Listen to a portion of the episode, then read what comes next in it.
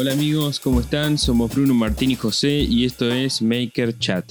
En este espacio vamos a hablar sobre qué significa ser maker, qué nos moviliza, qué nos inspira y cómo es el día a día en el taller. Yo soy José, como les decía, y estoy acá con Martín y con Brunelleschi. ¿Cómo andan, muchachos? ¿Qué haces, José? ¿Todo tranqui? ¿Cómo andan? ¿Muy bien? Bien, bien. Bárbaro. Qué bueno. Bien, todo bien, chicos. Bruno se está cebando mate, Martín está con una remera camuflada. José, ahí, ¿qué tenés ahí atrás? Tengo lo que pasa es que yo estoy en la habitación de mi nene porque estoy en reforma en mi casa y este es el único ambiente disponible. Sí. Está bien. Che, está re bueno ese camuflado, Martín, es el chiquitito. ¿Viste? Cuadradito, ¿no? Es el Pixel. El Pixel, está muy bueno. Vos sabés que compré esta remera, dije, uy, qué buena que está, no sé qué. Volví al otro día y la casa estaba cerrada. Ah, mirá qué loco. Así fue, tipo, nunca más la abrió, cerró, a la otra semana desapareció. Mirá. La mina nunca me dijo comprar ahora porque mañana nos vamos, nada. Sí. Sí, para mí que fueron esas tiendas fantasmas, viste, que en realidad no muy de película de los 80, muy, viste, muy, que todos los objetos tienen una maldición. Sí, Tom Hanks en el kiosco del lado y te decían, no, nunca hubo un local de ropa. No, ¿a dónde? ¿Acá? No, flaco, esto está del 84, está vacío, viste. Claro. Sí, sí.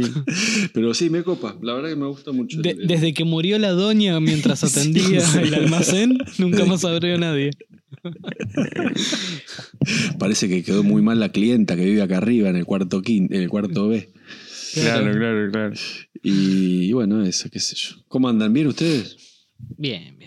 Todo tranquilo. Bien, muchachos. Bueno, yo les cuento que Marta y Vanessa, que ya es un hashtag, aparentemente, están instaladas ahí en... ¿Es trending topic? Es trending topic.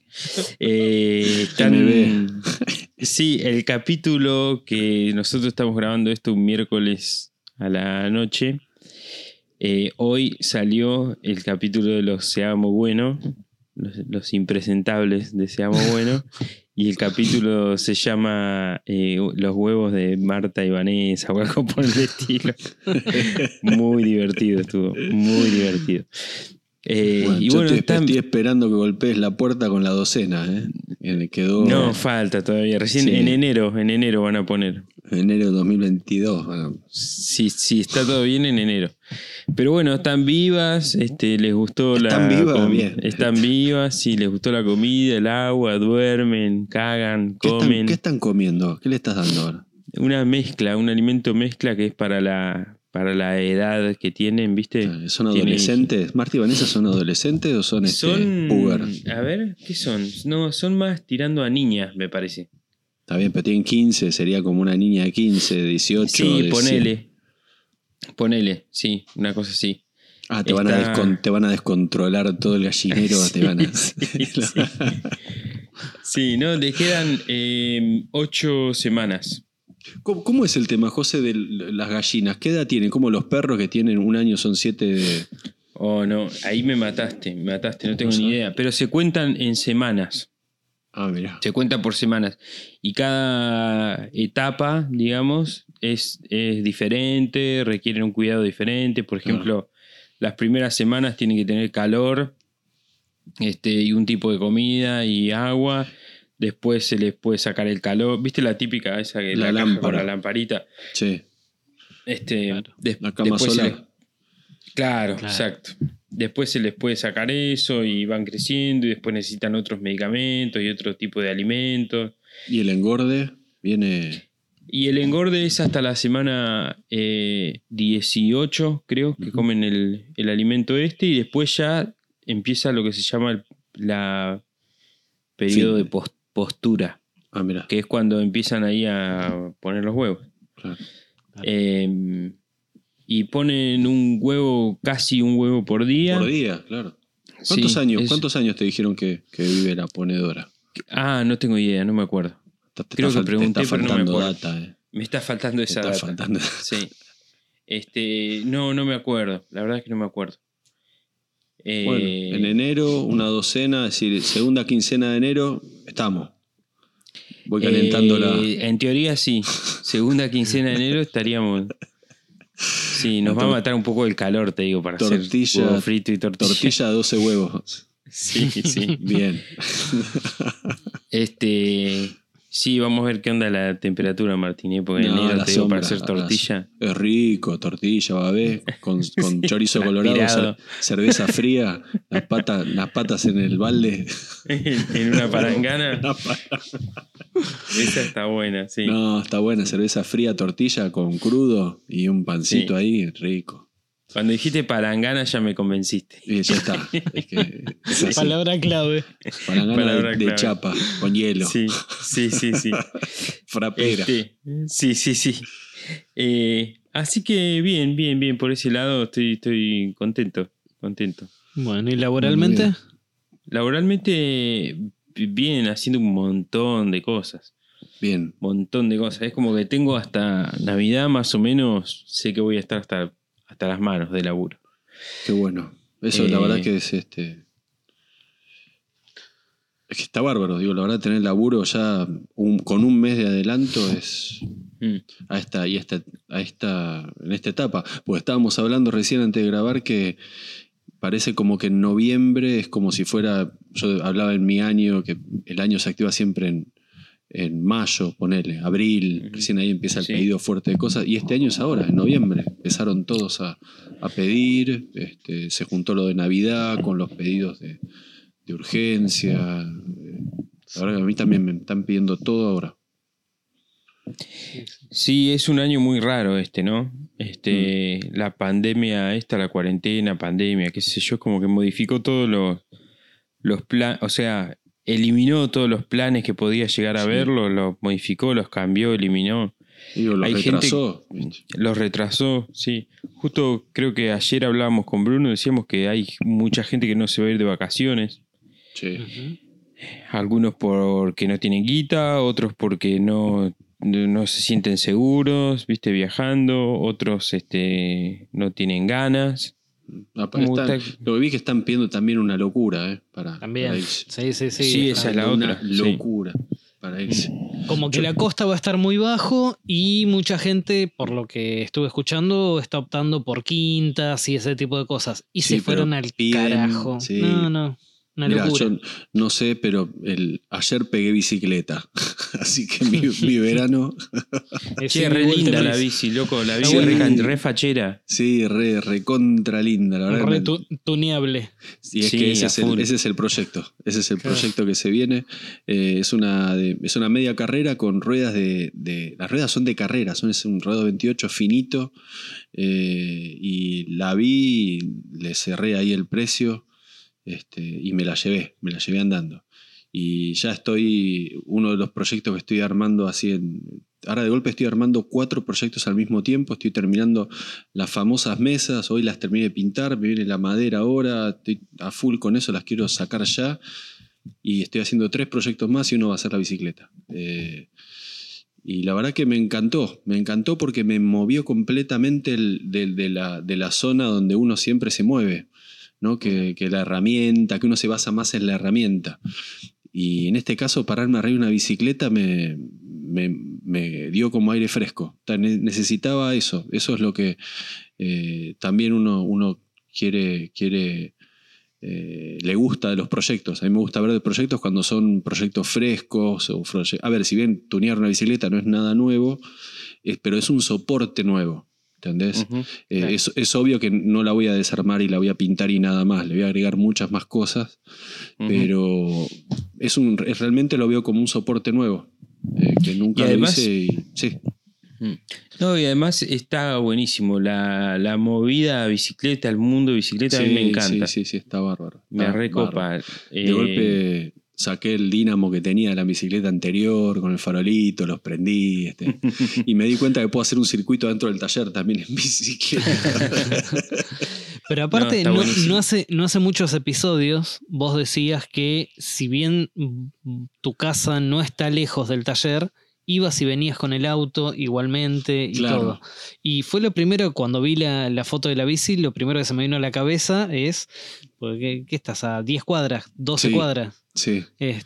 Y la verdad es que es un trayecto muy cerca para ir y venir en auto. Por ahí tardás más estacionando o lo que sea. Pero si estás un tanto apurado, es un poco lejos para ir y venir caminando. Entonces yo creo que es la distancia ideal para ir y venir en bici. Aparte vienen los días lindos, es como... Claro. Es otra cosa. La verdad que la preparé para eso y les digo que no va a ser la única bicicleta. Van a haber un par más. No esperen nada... No voy a decir nada más. Está bien.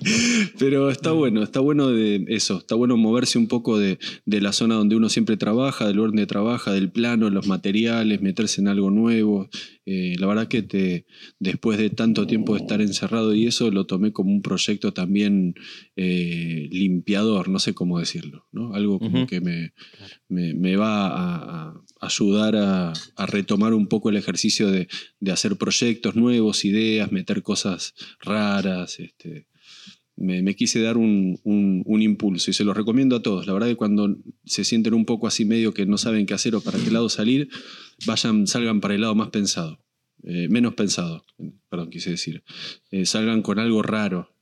Métanse en algo que no conocen, que les gusta.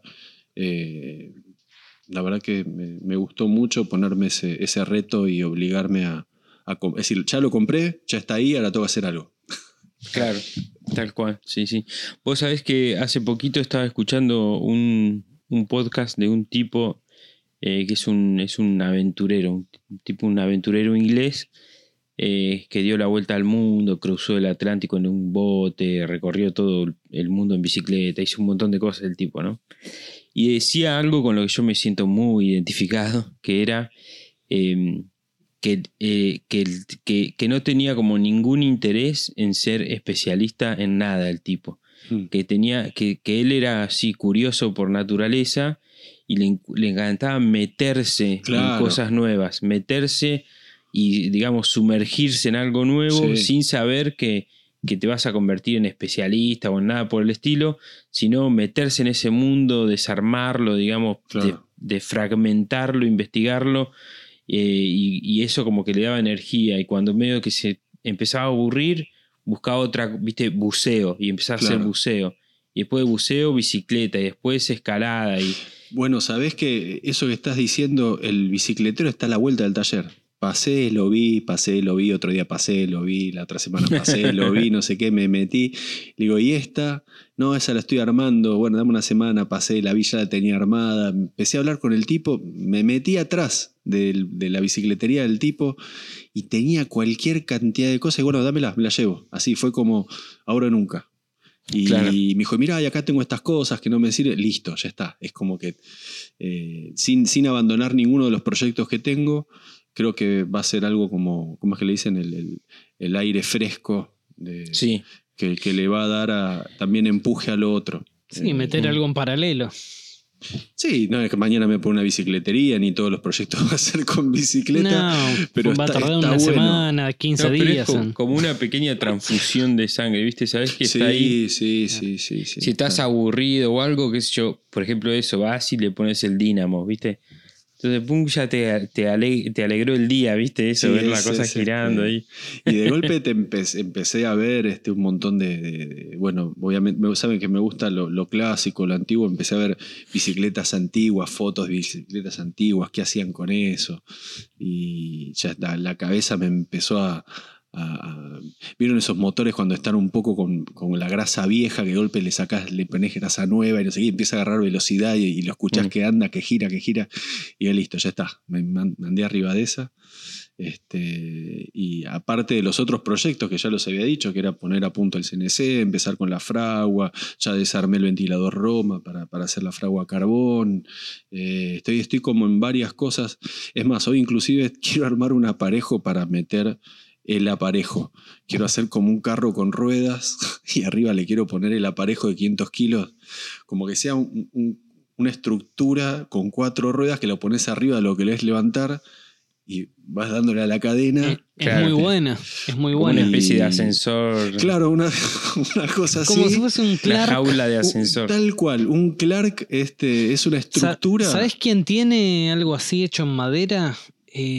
¿Cómo se llama este viejo pelado que ya recomendé? Frank Howard. Ah, Frank Howard, mirá. Frank Howard. El tipo, lo voy a buscar. Viste que tiene el taller que está medio como enterrado. Sí, está bajo el nivel del piso. Entonces lo que hace el tipo es pone como una rampa con un carro, lo lleva al nivel de la tierra, digamos. Calle. Claro, a nivel de su jardín. Pone una rampa. Con ruedas lleva las máquinas, porque aparte el tipo mueve máquinas pesadas, o sea, tiene todas máquinas industriales grandes. Pone ese aparejo, que es como si fuese un puente, con el aparejo allá arriba, levanta la máquina, una vez que levanta la máquina, saca el puente y baja las cosas. Mirá. Al nivel del taller. Sí, es algo que es muy parecido. Pero de golpe me encontré como que digo, uy, tengo el yunque que lo tengo que levantar arriba de un pedestal. Tengo una prensa que también la tengo que subir arriba de una mesa. Tengo la roladora que la... ¿Y cómo, viste? Uno está solo. ¿Cómo carajo lo levanto esto? Claro. Y dije, uy, bueno, me armo un coso. Así que posiblemente esta semana, en 2-3 horitas, me arme una estructura para subir. Y aparte la estructura liviana, viste, como que es tan fierrito que casi que no la ves, no es algo tosco. Claro, porque tampoco es que tenés que levantar algo 2 metros de altura. No, con que se levante 1 metro, como para después bajarla.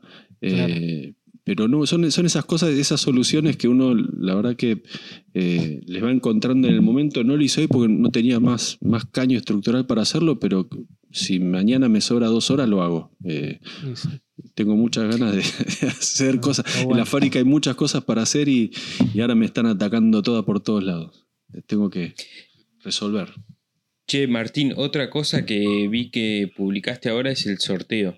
Sí, está la verdad muy bueno ese sorteo, ¿eh? Mirá, fue algo que hablamos con los amigos de Tubo Center y de Su Ferrín, que aprovecho, que, como dije, las historias, armamos una especie de grupo de, no sé cómo decirlo, de alianza, no sé cómo.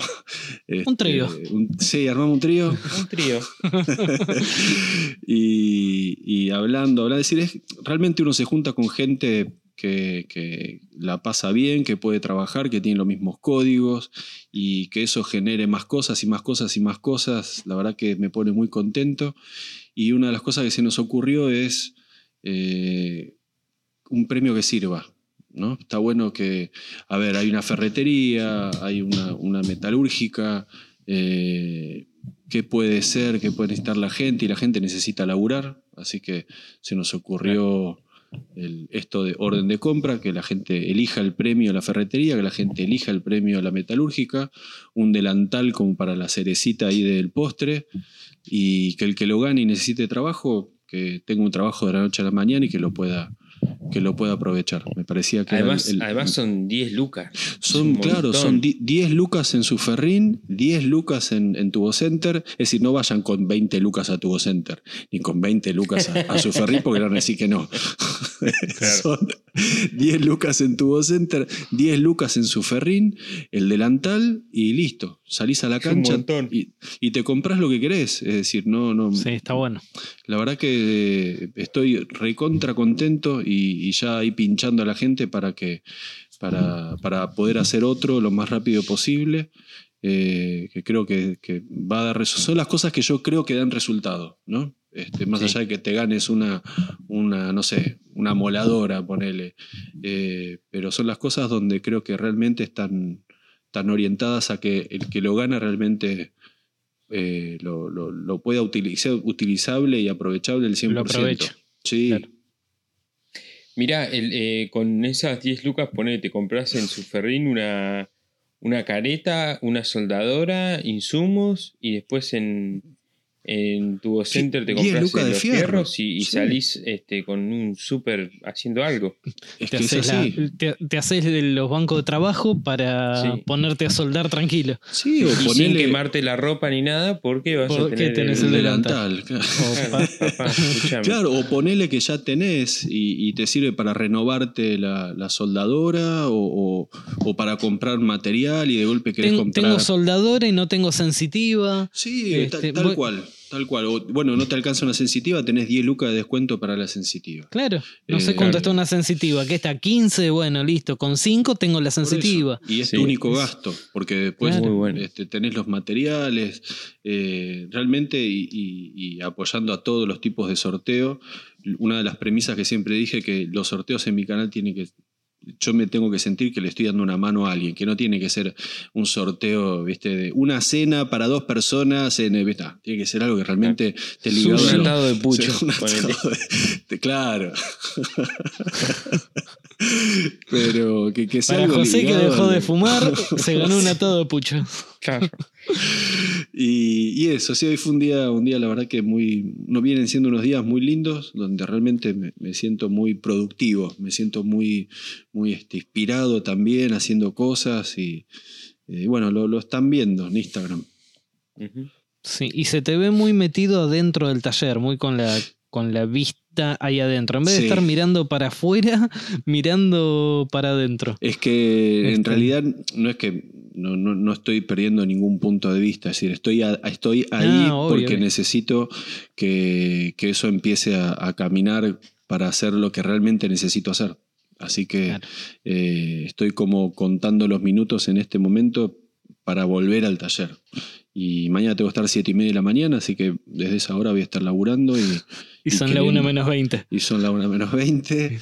Pero sí, estoy... No sé, es como de golpe tuve una ¿cómo es que te dicen? Es una segunda vuelta, ¿viste? Donde tenés el aire que te renovás. No sé cómo, tiene un nombre eso. Sí, cuando vas corriendo y... ¿Cambias el aire? Cambias el aire. Cambias el aire, claro, cambié el aire, eso. Me oxigené, no sé cómo decirlo.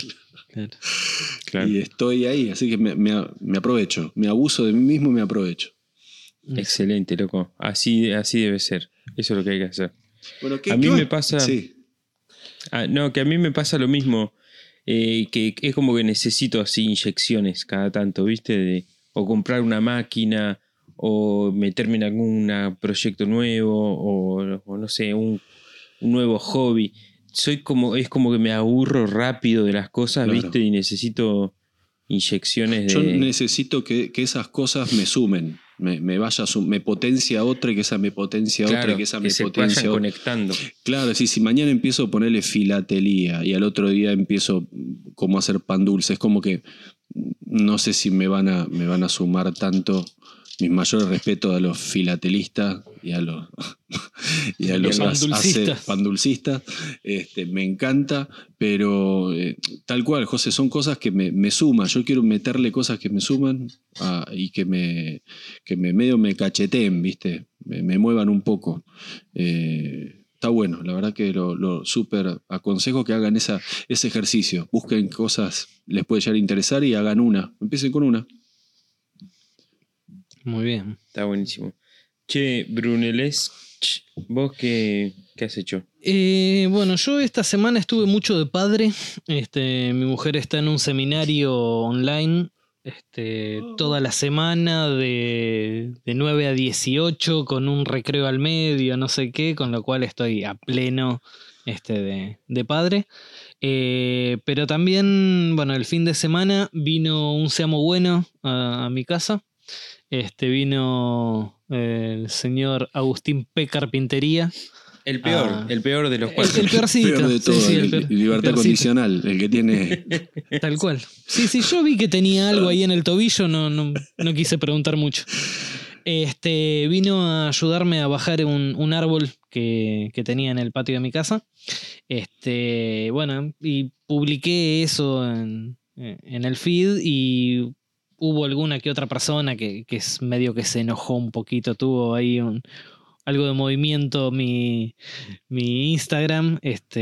Varias personas y personas que lo sintieron como falta de respeto el talar un pulmón del mundo. ¿En serio? Sí. Pero para porque ¿qué? Sí, hubo gente que no, porque yo soy licenciada en arboristería y te diría que Había que trasplantarlo, en realidad. Exacto, había que trasplantarlo. Yo poniendo, mirá, es un árbol que ya se han caído varias ramas, estaba medio seco, estaba medio podrido, le salían hongos por todos lados. Vos habías dicho eso, que estaba con problemas. Claro. La raíz rompió un caño, el caño perdía agua, es más, todavía no lo pude terminar de arreglar porque no pude sacar todavía las raíces. Eso mantuvo la tierra totalmente mojada todo el tiempo. Y el mismo árbol se terminó pudriendo por eso. Bueno, yo que soy licenciada en no sé qué, te digo que es imposible que un ficus se seque. Y yo la verdad que no me quería meter mucho, pero si vos ves las fotos o las imágenes del tocón, creo que se llama, del pedazo que queda ahí, lo ves adentro y parece corcho. De que está... Está realmente enfermo, podrido, muerto. Claro. Y realmente el árbol sí se separaba en tres. Habían, o sea, dos de esos troncos que estaban totalmente secos y podridos, y había uno que no, que obviamente tenía hojas, uh-huh. Y se veía medianamente bien. Pero bueno, si voy a bajar el árbol porque dos tercios ya están reventados. ¿Y Bruno, te lo decían de buena manera o te lo decían, pregunto, ¿no? Hubo de todo, hubo gente que, no sé, me acuerdo, hubo un muchacho que dice, mira, la verdad no comparto tu decisión, pero entiendo que debe haber sido la solución más rápida y económica. Listo, quedó ahí. Y después hubo otros que de no muy buena manera, pero después yo aparte me reía mucho porque habían otros seguidores que se sumaban a pelearle a esos otros. Entonces, después voy a ir a ver después chusmealo. No lo vi, pero la verdad que no. Después chusmealo. Yo la verdad me reía mucho porque es más, yo es como que ya no me quería meter. Yo al principio empecé a contestar un poco, tipo, bueno, mirá, el árbol estaba enfermo, se habían caído un par de ramas. Estás sacando un árbol enfermo del fondo de tu casa. Claro, no voy a los bosques de Palermo a talar un árbol. Es el punto final. O sea, en el patio de mi casa podría no haber un árbol, pero como lo había, y es más, en un momento le puse, mirá, es un árbol que la verdad estaba muy descuidado. Y claro, ¿ves? Eso es lo que te digo, vos lo tendrías que haber cuidado. Pero yo me mudé a esta casa hace 2 años. Es tu culpa, y el árbol Bruno, es tu culpa. Pero mira, el árbol ese ya estaba podrido. Es más, de hacer macanas, Bruno. Loco, la verdad, mira, bueno, perdón, ¿me puedo quedar en el podcast o me tengo que ir? Dejá de hacer muebles y empezá a cuidar las plantas de tu casa. Claro, aparte, yo hay uno que me dice, por esto que has hecho, no sé de qué nacionalidad era, por esto que has hecho vas a perder seguidores. Y yo tomándomelo en joda, no sé qué, le digo, bueno, pero gané un poco de fondo. Unos metros cuadrados de fondo. Está bien, un poco de fondo le dije. Claro, yo pensé que le decía que con joda. No me parece muy gracioso, no sé qué me puede mal. Bueno, ya está. Yo entiendo, obviamente, que está muy sensible. Pero tema. Pero es un árbol seco en el fondo de tu casa y ni siquiera es un árbol. Es un árbol. Hubo gente que me dijo que está prohibido plantear ficus en tierra porque justamente los llaman levantapisos. Hay partes en la ciudad que en algún momento han plantado ficus y el mismo gobierno de la ciudad los saca. Asesinos, no sé si los trasplantarán o qué, pero bueno, cuestión de que los sacan porque se meten en las cañerías, en los desagües, levantan las veredas, todo. Bueno, una de las raíces está a 2 metros del árbol y se estaba metiendo ya por debajo de la medianera hacia la casa del vecino. No, una locura. Está bien. Bueno, pero bueno. Listo. Lo de siempre, ¿no? Que siempre hay formas y formas de decirlo, pero la verdad como te digo, es ese que me dijo, mirá, la verdad no comparto la decisión, pero entiendo que pudo haber sido la más rápida y económica.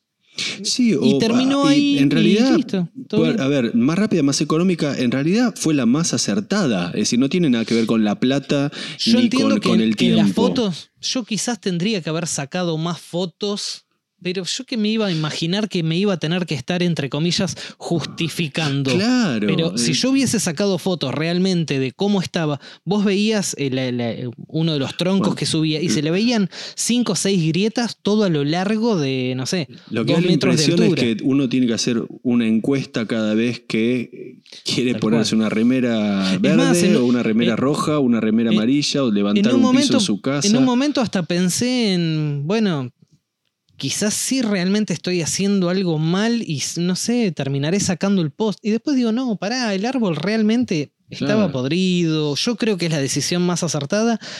Y no sé si hay gente que lo tomará mal a esto, pero es mi propiedad privada. O sea, sí, yo... Bueno, ahora hay muchos que me dicen, bueno, pero ahora vas a tener que plantar otro árbol. Sí, yo tengo ganas de tener un limonero en mi casa, pero bueno, primero tengo que solucionar y arreglar todo el patio de mi casa y después veré cómo... Pero ¿por qué la gente te dice que ahora... tenés que en tu casa hacer otra cosa ahora? No entiendo. Y porque tienen poder sobre mi vida. Ah, ok. Ah, no, quería... Bueno, ahora tenés que hacer esto, Nino, en tu casa. Claro. No entendía esa parte. Porque vos podés juzgarlo a él cuando quieras. Claro. Si él tiene una cuenta de Instagram, vos podés juzgar todo lo que hace. Ah, ok.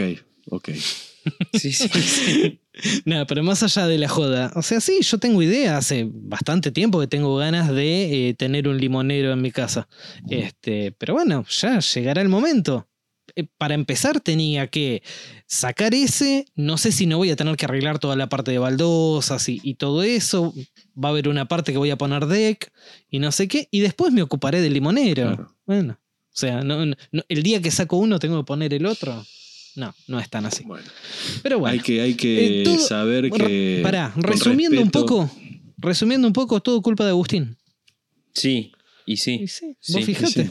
Porque vos en realidad no lo querías cortar, vos lo querías trasplantar. Él fue con la motosierra y lo cortó. Obvio, me obligó. Te obligó. Se me metió a la fuerza un Seamos Bueno acá en mi casa y mirá el lío que me hizo en el Instagram. Vamos a dejar en la descripción del episodio el link al perfil de Agustín. Vos te das cuenta, 45 episodios sin decir nada, todo perfecto. Claro. Se mete uno de estos pibes y ya tenemos quilombo. Sí. ¿Te das cuenta? No podés. Es tremendo. Bueno, un saludo. Así que muchachos. Bueno, y después para cerrar un poco con algunos proyectos y cosas, medio caliente con algunos proveedores que ya me están dando fecha de entrega de material para enero. Obviamente que le dije, no, dejá, pido presupuesto en otro lado. Pero así, cosas de taller no tengo... Me hiciste acordar, hace 2 días, hoy es miércoles, el lunes me quedé sin gas, sin natal, para la MIG. Llamo al que llamo siempre, me dice 3 semanas. Digo, no, flaco, claro. 3 semanas, mañana me ves arriba un taxi, es decir, me fundo, no puedo. No, 3 semanas. Llamo a otro, dale, tráemelo que mañana te lo llevo. Tráemelo que mañana te lo llevo. Sí, por eso no hay que enroscarse tanto cuando, ya lo estuvimos hablando, cuando te dicen, no, esa madera no hay más, no, ese fierro, olvídate, anda a otro lugar, preguntá, porque seguramente para no justificar que no tienen, le echan la culpa que no están entregando. Y muchas veces el tema de precio. Hace poco Pablito de Estilo Madera también se fue hasta un proveedor que le quedaba de la madera, sí, muchísimo más lejos, pero le costaba un 40% menos. Claro. Tal cual. Y en un lugar le dijeron que no había más y en otro le dijeron, sí, ¿cuántas querés? Claro. ¿Qué haces? ¿La venís a buscar ahora o te la mando? Es tremendo. Por eso hay que tipo lita de láser y caminar, pero caminar para que realmente vos te des cuenta lo que está pasando, ¿no? Claro. Que no te comas la que primero que te dicen, porque es cierto que no hay materia, que hay faltante de materia prima, pero a veces te dicen eso para justificarte un sobreprecio o eso para decirte no hay. Sí, pero esto, por ejemplo, el proveedor me dice, mirá, no me acuerdo si es el 20 o el 20 y pico de antes de Navidad, pero el 20 y pico de diciembre salimos de vacaciones. Sí. Con lo cual, si me mandás el pedido ahora, tengo que ver si llego a hacerlo para esa fecha o te lo entrego después del 10 de enero. Claro. No, sí, perdón, no, estamos a principio de noviembre, claro, no me podés entregar a mediados de enero. Bueno, hay ¿no? materiales que recién decía esto de los sobreprecios, eso, a ver, es cierto también, ¿no? Que los materiales al no haber suben de precio, obvio, que faltan, que es así, es cierto, pero cuando dicen que no hay porque mirá, se acabó en el planeta, ¿viste? No te creas esa, andá y buscá, capaz que lo vas a encontrar. Pero me pasó con el tema de un amigo se quiere comprar una bicicleta, volvemos al tema de la bicicleta. Teniendo la bicicleta en el local, el tipo le dice, no te la puedo vender. Digo, ¿cómo no te la puedo vender? ¿Está ahí la bicicleta? No te la puedo vender porque no sé cuánto el dólar va a estar mañana. Ok, se va a otra bicicletería. Le pasó exactamente lo mismo. Esa bicicleta de vidrio, ¿cuánto la tenés? No te la puedo vender. Y porque no sé el dólar cuánto vale. Es decir, prefieren no vender. Te la pago en dólares. Pero aparte no voy a meter en economía, pero si claro, una bicicleta va a salir, ahora sale 50.000 y en una semana sale 55.000, esos 5.000 pesos que le subiste porque subió el dólar, al tipo no es de ganancia, porque lo usa para comprar un pan más caro, un fiambre más caro, una harina más cara. No es que sí, gana 5.000 pesos. Lo que pasa es que a él le sale después más caro reponerlo. Claro. Pero una locura de que no te vendan el material teniendo una bicicleta, ni siquiera es una placa de madera. No sé, nunca lo había escuchado. Bueno, en los autos creo que también, 0 kilómetros dejaron de vender. Bueno. Es medio raro lo que está pasando. Yo estoy, como les decía, es que estoy con obras acá en mi casa. Estoy haciendo unas modificaciones en el baño, en la cocina y de todo un poco, tareas generales. Y me pasa hasta con los materiales de construcción. Me pasó con ladrillos que no había, me pasó con las cuestiones de sanitario, tuve que comprar en 3 lugares diferentes, porque en unos había unas partes, en el otro otras y en el otro otras. Casi ni nada de los materiales los pude comprar a todos en el mismo lugar el mismo día. Muy, muy loco. Mira, ahora el tema de materiales, tengo pensado ahora empezar con el tema de las... Les cuento algo, voy a empezar a hacer las Rocket para mi modelo de Rocket con mesita, etcétera, y no consigo la pintura a alta temperatura. No la consigo. La de 1000 grados, la de motor. Sí. Sí está en aerosol, carísima, de primera línea. Sí, pero en aerosol para hacer una. Para hacer producción. No me rinde. Claro. Enchufarle los 2.000 pesos extras de un aerosol. Es decir, se me va la miércoles el precio. Y no consigo. Pero aparte creo que va a empezar a pasar en todo, no en cualquier cosa. Va a empezar a pasar en lo que se te ocurra, desde un ladrillo hasta un aerosol a alta temperatura. La laca poliuretánica que yo uso últimamente es solamente brillante. Satinada no hay. ¿La Baratane? Sí, yo le compré... Satinado. No hay. Brillante. Sí. Y listo, yo vengo usando brillante ahora. Claro. Mirá. Sí, yo el otro día estoqueé y le llevé también a Juan Pintero, que justo vio que yo estaba comprando y me pidió. ¿Conseguiste satinado? Sí, hace como 3 semanas, un mes. Tendrías que haber comprado más. Sí. Estaba a buen precio además. Mira, hoy me pasó también de pintura. Compré una pintura que en mi vida la había escuchado. Capaz que es conocida, pero... Nunca la había escuchado y es más... Pintumaker. Sí. Sí, no sé, capaz que alguien la conoce o que es conocida, pero yo nunca la había escuchado. No conseguía un convertidor brillante, negro brillante. 3 y dale con ferretería, 3 pinturerías. Nada, una mate. Y bueno, dámela, odio el pintar un estructural con mate, es una pesadilla. Esmalte sintético, ¿no? Es mi prefe. El negro mate es mi prefe. Lo que pasa es que para mesa de trabajo es un despelote porque se marca. Es sucio. Es muy sucio, es un pizarrón. Sí. No sirve. Es un pizarrón para un mueble de una casa, capaz que queda lindo. Bueno, me jugué. Fui, lo compré, lo empecé a meter. Secó. No solo que no quedó mate, quedó un semimate, un glossy, una cosa espectacular. Y además quedó como con textura tipo hammer, ¿viste? La textura... Pero de pura casualidad. Yo le di como siempre... Por el rodillo de haber sido. Claro, el estructural lo pinto siempre con rodillo, el más barato de todos, de 4 centímetros, de 5 centímetros, estructural de 4 y 1 por mesa. Y quedó una locura. Es decir, no lo podía creer. Para mí es negro, brillante y punto. Y arriba la madera con todo el detalle. Y de golpe es como que quedó como más no sé, más nuevo, más raro, más sí. No sé cuánto me va a durar, pero si viene todo bien como viene hasta ahora, me parece que voy a empezar a usarlo siempre. Pero no sé si decir la marca, me da cosa. Decila, sí. Si está buena. La verdad que el resultado... El resultado no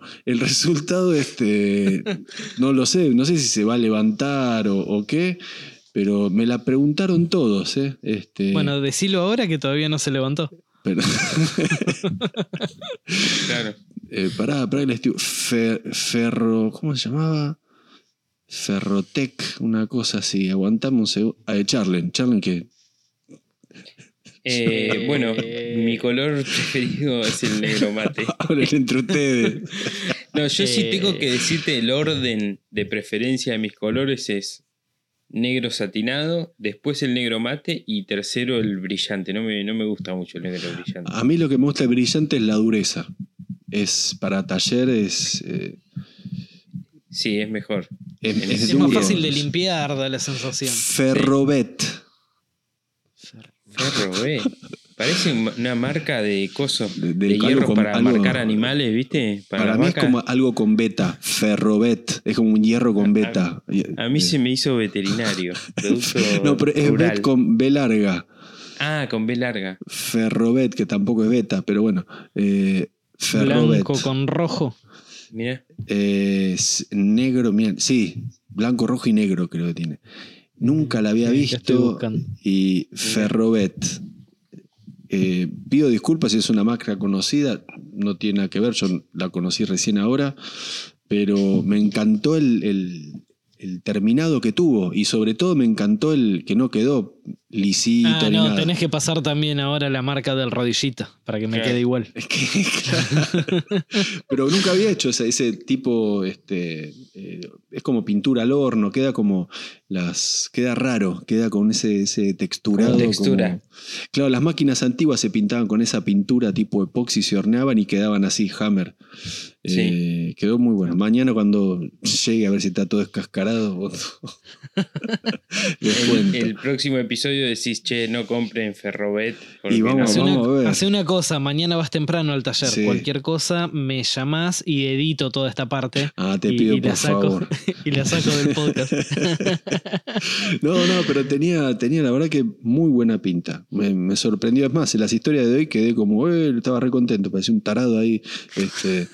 Qué contento que estoy, fascinado con esta pintura. Y... A mí me pasó hace poco, compré una pintura satinada en una ferretería, compré un litro y me vino brillante, pero era brillante, era del, ¿cómo se llama esta marca? ¿Cómo es? Plavicón no es pintura. Bueno, me olvidé, se me borró. A tal punto que mandé un mensaje a la empresa, le digo, che, compré una pintura que dice satinada pero es brillante, ¿puede ser que haya venido mal la etiqueta? Porque son de esas que en la chapa, digamos, no dice nada, pero viene la etiquetita que decía satinado. Y me dijeron que les mandaron una foto del código, qué sé yo, y ahí ya se me había pasado el enojo, así que no mandé más nada. Bueno, yo voy a hacer... No la usé más, me quedó ahí. Voy a ser honesto y voy a decir la verdad. Yo le pedí a la chica que me atendía en la pinturería brillante, y cuando llegué al taller decía mate. Sí. Así que bueno, fue muy fortuito todo. Claro. Putié, no sabés lo que putié. Uy, voy de vuelta. Ya había pintado una. ¿Viste? Pintás el semi o el mate, lo pintás y es brillante. Después empieza a secar. Sí, claro. y ahí me di cuenta. Claro. ¿Qué está pasando acá? Epa, claro.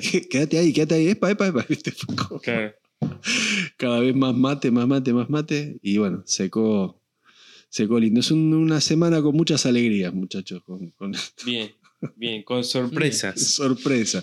Esta semana es un huevo kinder, un topolín. Y un acabado de pintura que me encanta, pero que me parece que es lo mejor, es el Rust-Oleum negro satinado. Sí, sí, es espectacular. Ese acabado es genial. Es espectacular. Es espectacular. Queda como medio plástico. Va. Sí, sí, tal cual. Queda como una cosa plástica, así encapsulada, que sí. No... que es bien intenso, pero sí. Opaco, es el mejor acabado. Aparte es la calidad, es súper curativa. Sí. La verdad que se le suman un montón de cosas positivas. Ese color, ese tono, ese nivel de negro, digamos, es espectacular. Sí. Tendrían que imitarlo, me parece, las demás marcas. Sí, debe haber un... La otra vez fui a la casa de un amigo... que en mayo. No, te estoy la otra vez. Sí, ya hace un año. Ya hace más de un año. Y había pintado MDF crudo con el Rust-Oleum símil piedra. Que tira como si fuese unas piedritas incluso. Sí. Nunca lo usé ese. Bueno, yo nunca lo había usado y nunca lo había visto. Y puso esa madera alrededor del hogar, ponele. Vos lo veías de lejos y parecía piedra, boludo. Sí. Muy bueno. El que es muy loco es uno que tiene acabado tipo plástico. Como si fuera, ¿vieron la silla de coto, la blanca, la que se parte cuando te tiras 3 veces para atrás? Bueno, agarrás una... Imagínate esa silla roja. Bueno, claro, ese acabado... Hay un aerosol que es con ese acabado. Vos se lo tirás a cualquier cosa y te lo deja como si fuera de plástico.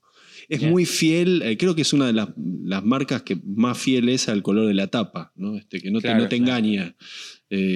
¿Cuántas veces está podrido de gastar guita en decir dorado? Bueno, sí, mirá,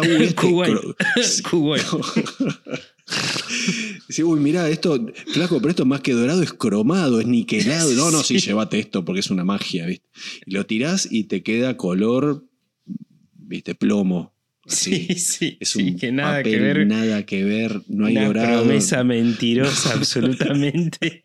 Porque aparte, Rust-Oleum te pone la tapita entera del color que es. Y estos otros te pegaban una calco con el supuesto color. Sí, sí. Una calco. La tapa toda roja, la tapa toda calco verde. Impresa en una jet, ¿viste cómo era la jet? 3 colores. Inkjet. Inkjet, eso. Y se le había acabado el cian. Sí. Pero realmente es muy noble al color. Sale más caro y sí, sale más caro, pero realmente no tenés sorpresa. Lo que te ahorrás con eso. Pero me acuerdo patente que una vez tuve que pintar este episodio. Tuve que pintar el cubre, los cubre tuerca de una llanta. Y fui con la llanta y la pegué al lado de la llanta, no, con el plástico cubre tuerca. La pegué al lado de la tapa del color de Rust-Oleum, lo pinté y parecía de fábrica, loco. Era. Realmente no. Sí, bueno. Es más, cuando vendí, era un Vectra, mira lo que te digo, un Chevrolet Vectra espectacular. Cuando vendí el auto, le vendí al tipo con el aerosol. Le dije, tomá. Te lo juro. Lo vas a necesitar. Vendí el Vectra y el coso era un color gris, ¿no? El cubre tuercas que tenía ahí. Y le di el aerosol por la mitad. Le dije, si se te despinta, le pones este aerosol que es el mismo color. ¿Sabes lo que te sale si te vas a cobrar? No, y ya le haces la típica. Claro, ahí empezás a... Claro. Hoy no hablamos de nada, ¿no? Y de todo. Hoy hablamos de nada y de todo. De nada y de todo. Bien. Saben que esta semana creo que fue, lunes, martes o la semana pasada, no me acuerdo. Fui a buscar un color a una pinturería que había encargado, un color encargado, ¿viste? Esos que eligen los clientes por catálogo. Sí, por código directamente. Por código. Y estuve hablando un rato con el tipo con uno de los que atienden ahí una pinturería. Es una pinturería que labura mucho para chapistas. Uh-huh. Y el tipo con el que estaba hablando era el encargado de preparar los colores, colorista creo que se llama. El colorista, sí. Sí. Y la verdad es que es un mundo fascinante. Uf. Me mostraba ahí algunas piezas que tenía. Tenía unas piezas de moto para empatar el color, digamos, que le habían dejado para empatar el color. y me estaba contando también que en la semana había ido a ver un barco, un yate, una cosa así, que el tipo se había chocado en un muelle, no sé qué, lo habían reparado. La fiesta loca. Pues, sí. Chocamos, papá, chocamos el yate. Sí, sí, sí. Re locos. Lo habían reparado. Y no tenían... chocás un yate, boludo. ¿Cómo chocás? No sé con qué lo había chocado. El capitán no puede tomar. Con un faro, no sé, andás a ver con qué lo chocó. Se hundió el Titanic, boludo, no vas a chocar un yate, está bien. Bueno, y el tipo le habían hecho la reparación, todo, y tenían que empatar la pintura después. Y me decía el tipo que era como un desafío bárbaro, porque vos tenés, por un lado, que encontrar la pintura original, qué color era, pero también tenés el efecto del sol sobre esa pintura. O sea que no solamente tenés que empatar el color, sino que tenés que empatar... Ponele el... que fuese blanco y el blanco gastado de tantos años. Claro, ponele blanco, no sé, blanco perla.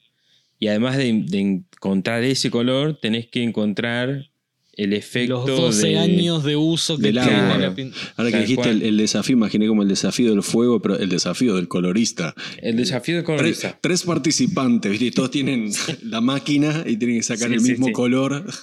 Pero también con yunque, con fuego. Sí, con todo, con todo. Le ponen chispa. Y le preguntaba, le digo, che, y el más difícil es el blanco, ¿no? Porque, viste, que cuando ves un catálogo de blancos, son todos iguales todos pero son todos distintos. Sí. Y me decía que no, que el rojo es el más difícil. Mirá. El rojo es como el que tiene la amplitud, no sé, tonal o cromática, qué sé yo, claro. Más amplia y más compleja. ¿Sabés que cuando pintamos la pared del taller con gris me pareció muy loco porque armaron color con una de estas máquinas y le mandaron magenta? Y medio que le digo, pará. Sí. Dice la Fantino, ¿viste? Pará. No sé qué, ¿para qué? Me dice. ¿Cómo me está diciendo que el gris me lo vas a armar con magenta? Está tirando magenta. Dice, claro, es el truco del conocer a Gris Sahara, ponele. Sí. Y me dice, claro, lleva un poquito de magenta. Yo, ahí está. No era un gris común. Claro. No. Perdón, me acordé de eso. Te tira un chorrito. Aparte vos de repente ves que un chorro... No, hace... fue un chorrito. Así un buen rato y del amarillo te hace... No, eran tacho de... ¿Cuánto me va a cambiar esa gotita? Era un tacho de 20 litros y le tiró, como te dijera, 3 segundos de magenta. Claro. Como, no sé, un pomo de entonador entero. Y yo, pará, ¿qué hace? Digo que lo apuré, chavo. Apretaba el botón del rojo, viste, que la cacerola roja. Y me paró en seco. Dijo, no, déjame a mí, flaco, no te metas. Está bien. Escúchame, yo me meto cuando vos estás soldando. Yo me meto cuando vos estás cortando el laurel. La planta podría... Yo me meto. Ficus era. Que en paz descanse. Y vos sabés que hablabas del blanco y me pasa mucho en la marquería con los passepartout. Hay 6 distintos tipos de blanco para passepartout y dicen, bueno, poner el passepartout blanco. Digo, ¿cuál? Blanco. Digo, sí, hay 7 tipos de blanco, el más blanco. Entonces le mandó el 4 ceros. Y cuando vienen me dicen, es muy blanco. Y claro. Digo, bueno, pero vos me pediste blanco. Por eso te pregunté. Claro, digo, mirá, cuando es así, ni siquiera te puedo mandar fotos. Lo mejor es venir, miralo. Sí, pero es muy blanco esto. Me parecía, viste, una joda, cuando te hacen una joda. Sí. La de que está de harina atrás del puesto del que es ferretero. Sí, y, sí. Bueno, claro. Me sentí más de una vez con eso, con el passepartout blanco. Así que ya saben, si vienen passepartout blanco, no hay más passepartout blanco. O no el más blanco. Claro. Muchachos, me parece un buen momento para cerrar este episodio acá, ¿no? Bueno. Ha sido una hermosa charla, muy entretenida, sin tema específico. Una linda charla. Sin tema específico. Puede ser un buen título. Sin tema específico. Bueno, listo, lo llamamos así entonces. Ahí va. Bien. Chicos, ¿tienen sus recos? No. ¿A mano? No, sí. Ninguno de los dos, ¿no? Me imagino. Sí, yo sí. Sí, yo siempre tiro. Muy bien, Martín. Te di tiempo a Bruno. Aparte con Bruno ya tenemos un código. Me dice, tirale vos primero. Bueno, yo voy a tirar una loca hoy. A ver, yo también. Una loca. A ver, dale. Una loca linda voy a tirar. Más yo. Loca que esta no va a ser, Nati, estoy seguro. No, por locura, sino por algo lindo. Ah, no, yo por locura. Esto es loco. Metele. Es loco. Es una página loca, como digo. Es un perfil de Instagram que se llama GotWeird. GotWeird. Es una palabra GotWeird, no sé cómo se dice en inglés. No entendí nada. Bueno, ahora vas a ver. Son imágenes viejas, medio retro, pero de cosas raras. Escenas raras, medio raras, no sé cómo explicárselo, bizarras. Pero de los 80, de los 70, de los 60. No, mucho más viejas. De los años 20, de 1900, pero también hay de los 80, de los 90. Es como la que te ponen el perro de la Segunda Guerra con la máscara de gas. Ponele, exacto, ¿no? Ese tipo de cosas. Por ejemplo, fotos de Halloween de los años 40. El conejo satánico. Sí, tal cual. Fotos de gente haciendo experimentos raros. Por ejemplo, acá hay un tipo tocando un piano, pero el tipo y el piano arriba de una mujer haciendo como una posición de araña. ¿Lo ubican la posición de araña? Sí. Bueno, eso, qué sé yo, algunos aviones de guerra muy raros, familias raras, donde uno de los hijos está en sombra acá, porque... Acá a la vuelta. Sí, no, muy raro. Pero es como re entretenida, es muy divertida porque de repente te encontrás con cosas raras, no sé qué otro adjetivo ponerle, bizarro. Está bueno, a mí me encantan estas páginas porque por ahí venís viendo, viste, muebles o diseño, cosas que te gustan y de repente te mueven un poco el avispero con estas cosas vintage, retro, raras, bizarras. Bueno, así que a los clientes de José, si le entrega un mueble con una pata más larga que la otra, estuvo viendo... Es esto, es por culpa de esto. Por culpa de eso. La inspiración de José. Vayan, entren porque les va a gustar, estoy seguro de que les va a gustar, se van a divertir. Vamos. Mirá, yo voy a tirar una que es, después de ver ese sitio raro... que te descontroló la cabeza, qué sé yo, yo te voy a llevar al otro extremo. Pero el otro extremo de lo más hermoso entre el sonido y la experiencia es una de las cosas más lindas, dura 20 minutos. Y el título no es un canal de YouTube, no es nada que ver con Instagram, es simplemente un video que está en YouTube y lo van a buscar como Sowing a Ponderosa Pine, cortando un pino de ponderosa. Duran 20 minutos. Anoche me acosté a las 2 de la mañana y me acosté a las 2:20 por culpa de este video. El tema es, se cae después de una tormenta un tronco de casi 1 metro de diámetro y se lo llevan a este aserradero que está en el medio de los bosques de Estados Unidos, que es uno de los pocos lugares que queda con aserradero a vapor, que tiene esas hojas gigantes para cortar troncos. Bueno, y meten esta bestia, este tronco, todo es sin audio, sin voces, nada, todo sonido ambiente. ¿Y qué es lo que hacen? Lo van facetando, van sacando el cuadrado, digamos, le van cortando 3 lados para poder dimensionarlo. Al punto que ya llega, que cortan 3 lados y queda el lado donde van a empezar a sacar lonjas. Las lonjas son creo que no le pifió, tienen 3 pulgadas de espesor y miden 3 metros por 1 cada pedazo, cada placa maciza.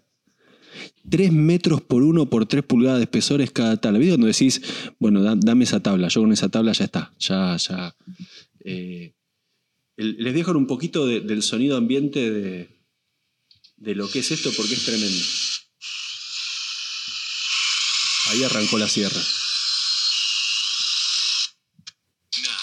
Propaganda, sonamos. Hay que monetizarlo también. No, bueno, el tema es ese, es que realmente es una, vos ves cómo lo van dimensionando el tronco, un tronco que en mi vida, ahí voy yo. Esas son las dos hojas que van cortando los troncos. Tiene 5,5 millones de visitas. 5 millones, es el dato que iba a tirar ahora. 5,5 millones de visitas. Si les gusta la madera, les gusta la experiencia de ver cómo longean un tronco, pero no un tronquito. Les repito, sacan placas de 3 metros por 1, si no le pifio, en 3 pulgadas de espesor, que en mi vida vi una placa maciza entera de ese espesor, de ese tamaño, y sacan una atrás de la otra. Sacan.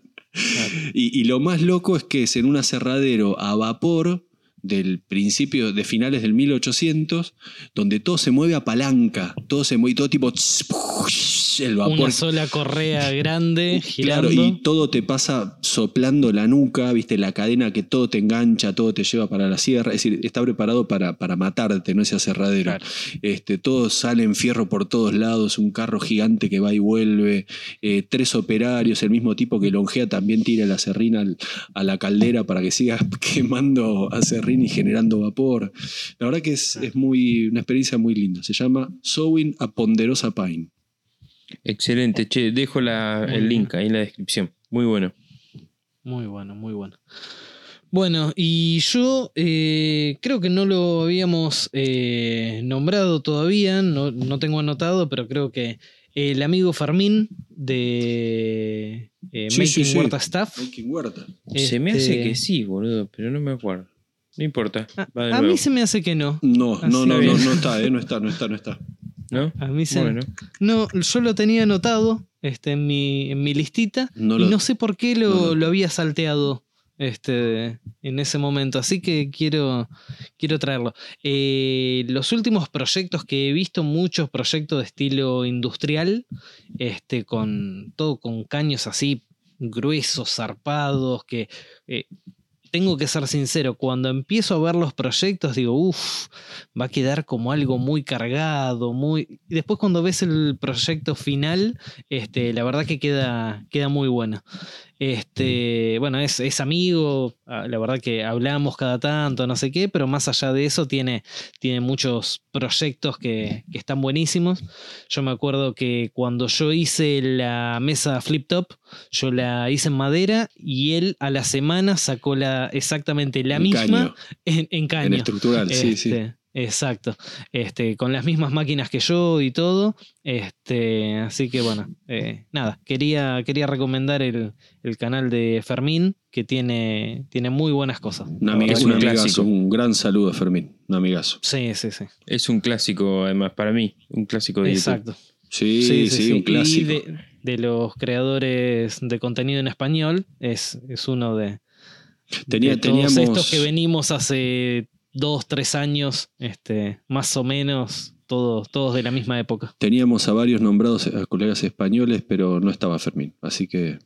Me parecía, porque yo lo tenía anotado y si no lo hubiese tachado en su momento. Excelente, así que... bárbaro. Ahí José les deja... ¿Cómo es la reco? Dejo la descripción. Viste que no es fácil decirlo. No, para nada. Se lo tiene todo anotado eso. Dejo el link en la descripción. Ahí está. Bueno, muchachos, nos vemos la semana que viene. Nos vemos, un abrazo. Chao, muchachos. Bueno, amigos, esto fue Maker Chat. Gracias por estar ahí, compartir este momento con nosotros.